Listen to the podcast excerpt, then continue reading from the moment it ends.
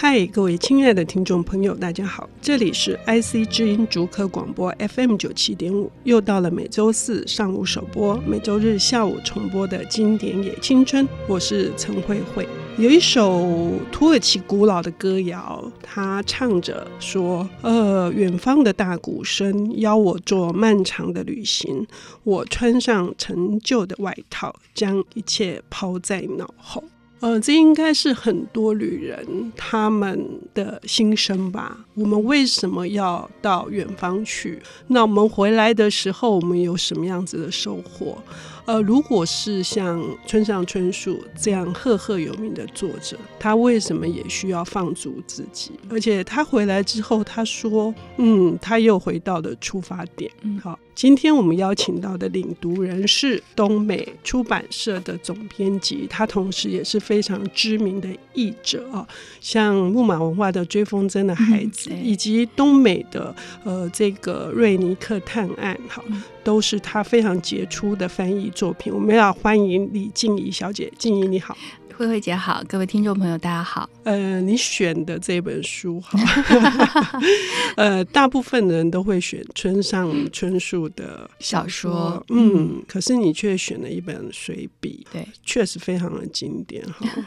对啊，因为呃，村上春树的随笔。比起他的小说，我觉得我更喜欢。嗯，那特别是这个远方的鼓声，就像刚刚慧慧姐讲的，我们为什么要去旅行？然后这个旅行的这种召唤，永远都是不停的在你的耳边回响。那所以这本书其实基本上藏在我的案头上，一直不停的在呼唤着我，看什么时候可以放下一切去旅行。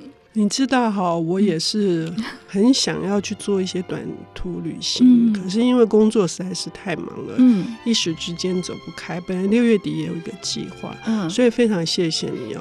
就是我看这本书等于是重读，嗯、就是将近快二十年重读。这里面有一些是回忆，但是还有一些是以前没有读到的。对，其实读这个，我觉得这个经典重读很有意思，就是这样子。嗯、就是你以前读过这些本书，可是你可能有一些东西是你当时当下或许你不懂，或许你是就直接忽略掉。嗯。但是经过时间的积累之后，你重新回来读的时候，你会发现那个重点完全不一样。嗯，对。你看村上哈，他是在什么情况之下这本书去长达有。三年了，在外面流浪了。嗯、我们想的都说哇，多么的浪漫，对，多么浪漫，多么美好，是这样吗？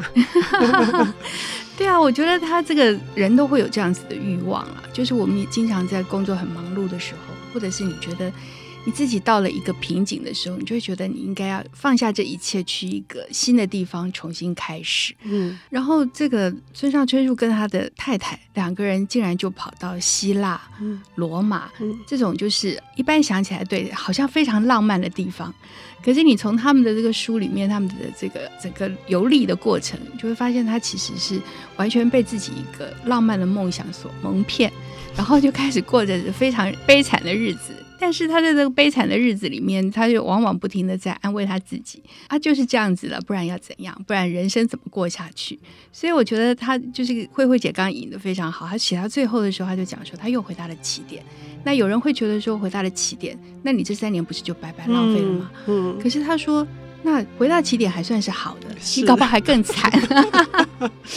哎，这一句话是我为什么特别要讲出来哦，嗯、给我很大的鼓舞。嗯，因为有的时候我们在看这样的作品的时候，我们难免会犯一个毛病，就是想当然而是一个什么呃满满的收获哈，嗯、或者是美术馆上面看到，或者是学习到哪一门语言的技术哦。嗯、可是村上并没有。嗯。我这三年的时间是他三十七岁到四十岁的时间，嗯、他那时候红了没有？他那时候其实还没有，还没有这样大红特红。嗯、他真正红的那本就是《挪威的森林》，嗯，他是在他这个旅程的过程当中写的，嗯，对，所以他其实也很有趣。他终于写到他写完这本书交给编辑，他就一直想说这个书不知道到底好不好。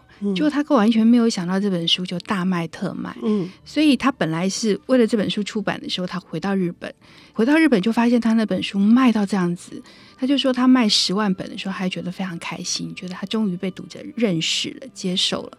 卖到五十万本，他觉得他吓到了。嗯，等卖到超过一一百万本的时候，他觉得他又要逃走了。嗯，他觉得他没有办法接受这个事实，所以又继续去流浪。所以我觉得这个其实是对于他自己的人生来讲，应该那几年也是一个很重要的转捩点。嗯，想想看哈，就是说一个人为了某种原因，必须长期离开自己非常熟悉、嗯、而且生长的地方，何况是一个写作的人。对。村上同时也是一个有名的翻译家，哈，所以他是为了要创作而必须从事这一趟旅游嘛。嗯那在这个过程当中，写作以及翻译这一件事情，又对他的整个旅行上是形成一种庞大的压力嘛？他怎么样去面对这个他自己的事业？嗯，我觉得他感觉上，他其实也没有把写作这件事情当成说他是在人生里面他必须去完成的一件事情。我觉得。写作对于他来讲，跟旅行一样，就是一种鼓声的呼唤。嗯，就是他他一直讲说，他写挪威的森林的时候，他其实是就是把自己放在一个陌生的环境里面，他也没有刻意的去想说他要写什么，那就是不停的可能在他的生活里面慢慢的累积，慢慢的累积，然后这种冲动就越来越强烈，越来越强烈，强烈到他要有一天觉得他一定要拿笔起来，赶快把这个故事写下来。嗯所以我觉得他这种写作的方式，其实他并没有预期说，哎，我这次是为了要写一个长篇小说，所以我要到一个陌生的国度去把自己关起来，然后去花个一年的时间、两年的时间去写作。他基本上都没有，他纯粹就只是去过一个不一样的生活，嗯，然后就去过一个呃跟自己原来在日本完全没有关联的生活。嗯。嗯，是一种切断哈，对，而且这种切断看起来有非常大的必要性。可是，在这一本他的写作有两种嘛，嗯、一种就是小说，嗯、一种就是这本《远方的鼓声》这个随笔，嗯、也就是他在随笔里面，甚至嗯，他也会提到，就是这个旅行的过程当中，嗯，光是要完成这些随笔，也不是非常必然对。对，对于他来说，这些写作其实都不是什么绝对必要的事情。他其实去旅行，他就是单纯的一件旅行这件事情。嗯，对。然后他，所以他也是很随遇而安的。你看他中间很多的过程，其实都是，那他突然想到要去什么地方，然后就突然真的就去了。然后去了以后，就发现那个地方跟他原来的想象都不一样。可是他也没有觉得说，哎，因为这样子而有什么损失，就总是觉得说，嗯，嗯，就这样子啦，不然你要怎样？呃，首先我印象很深刻的是，他通常住到非常棘手的，然后，嗯、呃，如果他需要一个安静的地方写作，嗯，可是他却要为了他的这个房事 焦头烂额。对，因为他选的季节，他就是希望避开观光客，所以他一开始去希腊的时候，住在希腊小岛上面，他就刻意选了淡季去。然后淡季的时间去，他觉得哎，这样人应该会很少。可是淡季的时候，就要么是这些，就很多饭店就关门。然后他要住的民宿，就是可以选择性很少，因为岛上一大半的人都跑到别的地方去去过冬了。然后所以他吃饭也有问题，然后住也有问题，然后这个生活又是寂寞到不行。然后就很多这种文化上面的冲突，然后他跟他太太，我觉得最厉害的是他其实经常不经意的提到他跟他太太的关系。嗯、我觉得旅行其实是对人的感情最大的一种考验，是。对，特别是这么严酷的环境之下的旅行，嗯，对，所以他有时候会不经意的透露他跟他太太两个会互相的责怪，都是你，都是你，嗯，对，但是两个人在异地又又不能怎么样，就是只能相依为命，所以我觉得这个过程其实应该就是一个啊很有趣的人生经验，嗯，他不仅碰到必须晚上彻夜呃去塞报纸跟衣服的一个暴风雨啊。嗯而且最后因为不得不然，他得要买车，好、嗯嗯，对，这些很奇特的这种嗯描述哈，就是那个过程当中，不仅可以看出个性不同的两个人是如何互补，嗯、同时也可以看出，我觉得啦，我觉得村上他引导了我们一种正确旅行的指南 哈。至于是什么，我们要休息一下，我们等一下回来。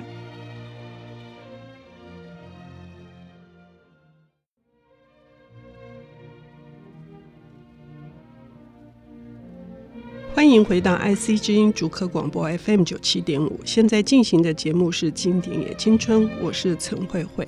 我们邀请到的领读人是东美文化的总编辑，同时也是知名译者李静怡小姐。她为我们带来的这一本是村上春树的《明水笔》啊，是远方的鼓声。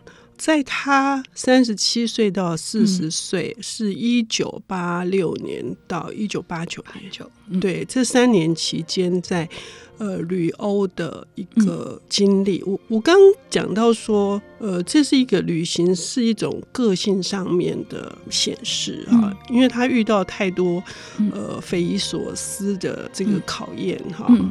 尤其这个考验来自于，因为旅行国家的民族性的不同。嗯、对，那我看这么多的关于旅行的书哈，没有人比村上写的 更有趣。是他去的哪些国家？他怎么说这些 这些人的呢？他其实好像是待的最久的地方就是希腊跟意大利嘛，嗯、然后他就觉得希腊人呢。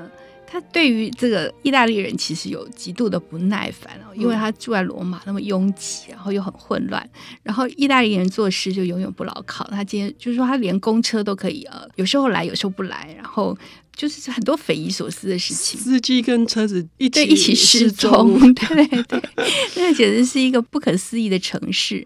那他就讲说，他觉得希腊人跟意大利人有有很大的不同，就是希腊人基本上他是想把事情做好的。嗯但是他其实没有能力处理太复杂的事情，嗯、所以他只要碰到事情开始复杂起来，他们就会手忙脚乱。嗯，就因为他很想把它做好，所以就手忙脚乱。那越手忙脚乱就越生气，所以到后最后就会很沮丧。嗯，然后呢，可是意大利人完全不一样。意大利人一开始他就没有打算把事情做好，所以这事情呢就可做可不做。那做了怎么样那也无所谓。所以就大家你问他什么事情，他也就觉得哦，那就是这样子喽。那所以旅人也只好适应他。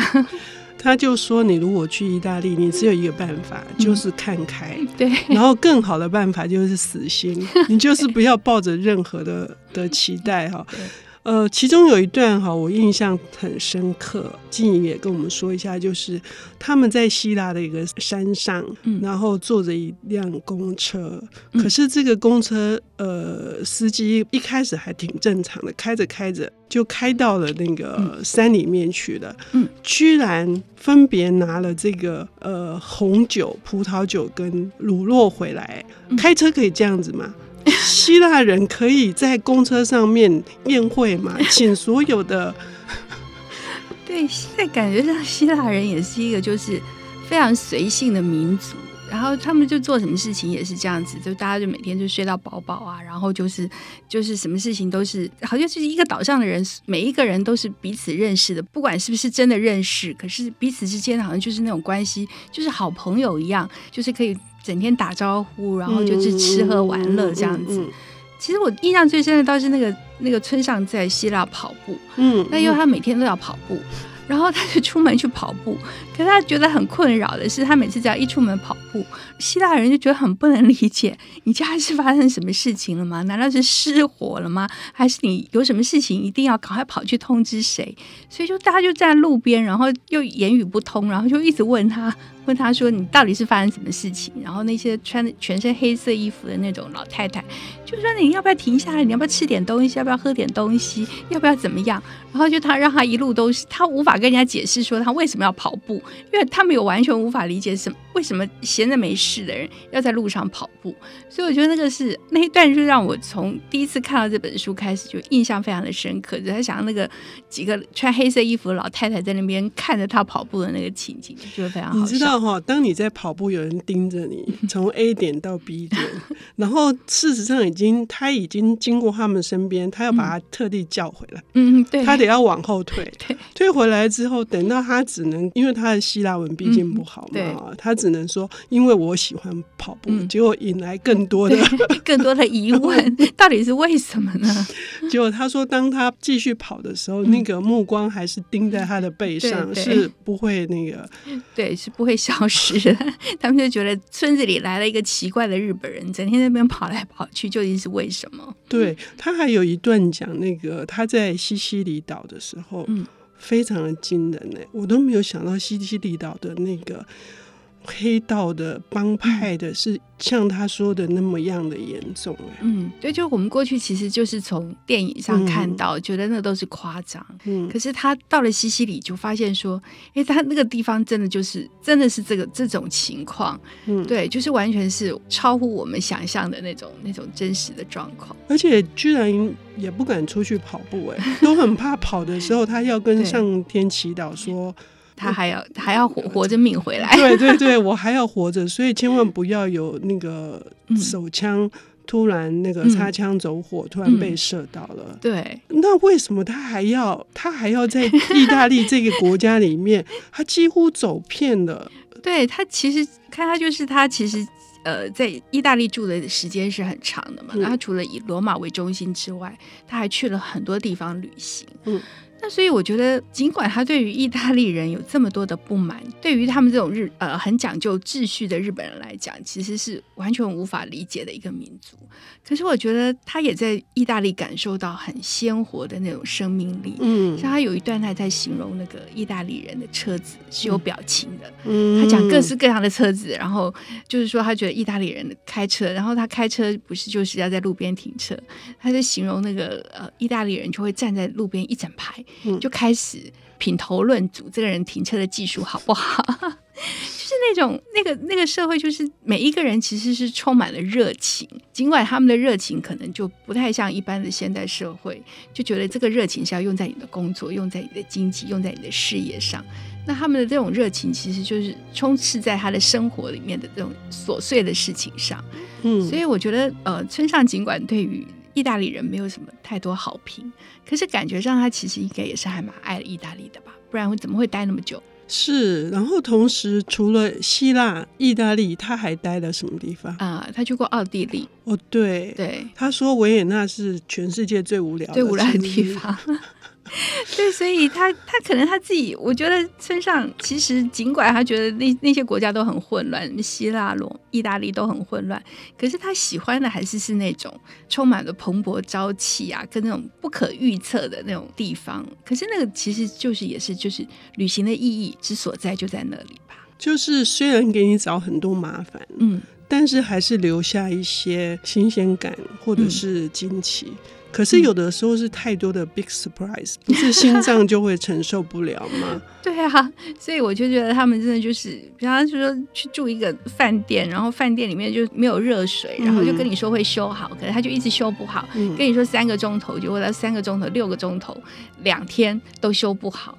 但是这种，我觉得那个其实对于旅人来讲，特别是疲惫的旅人，你其实真的要去接受那种状况，是一件很困难的事情。嗯，对。可是村上却还是在这个过程三年当中，不止完成了挪威的森林哦。而且还完成了五五五五啊，对，非常的厉害。对，那何况还有翻译作品，大量的翻译作品，对，里面也讲的很好。我也很喜欢关于就是说一个写作者他怎么在这样子的原以为是一个美好的旅途当中碰到各种折磨，嗯、可是还是能够产出这件事情。对啊，他是他说他开始写那个挪威的森林，其实是在。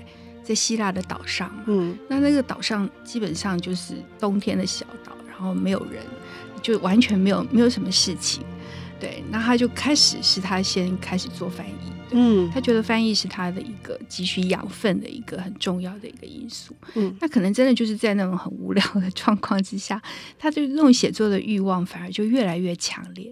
我觉得，呃，写作的人。呃，我觉得某种程度上，他其实是需要一些，一来他需要一些外来新鲜的刺激，让他可以激化他的某一些的那种写作的欲望，因为这些人可能就是很鲜活的一些意象会进到他的脑海里。那另一方面，他也需要一个真正很安静的环境，嗯，可以让他可以真的开始动笔写，嗯，嗯，所以我觉得，尽管他讲的不多，其实他对于他自己写作的过程，其实描述的段落很少。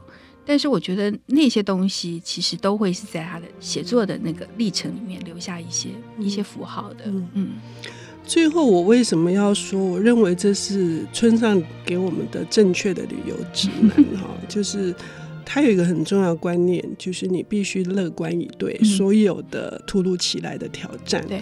呃，所以村上尽管他认为三年后又回到了一个充满了麻烦的这个日本。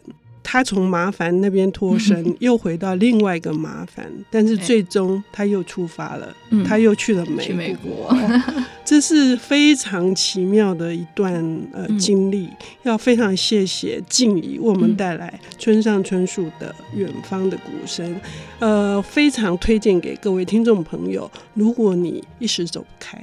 你的心里面，你的耳朵有很多的鼓声，嗯，请都来读这一本，对，也许可以解一解你心里面的馋。对，谢谢，好，谢谢惠姐。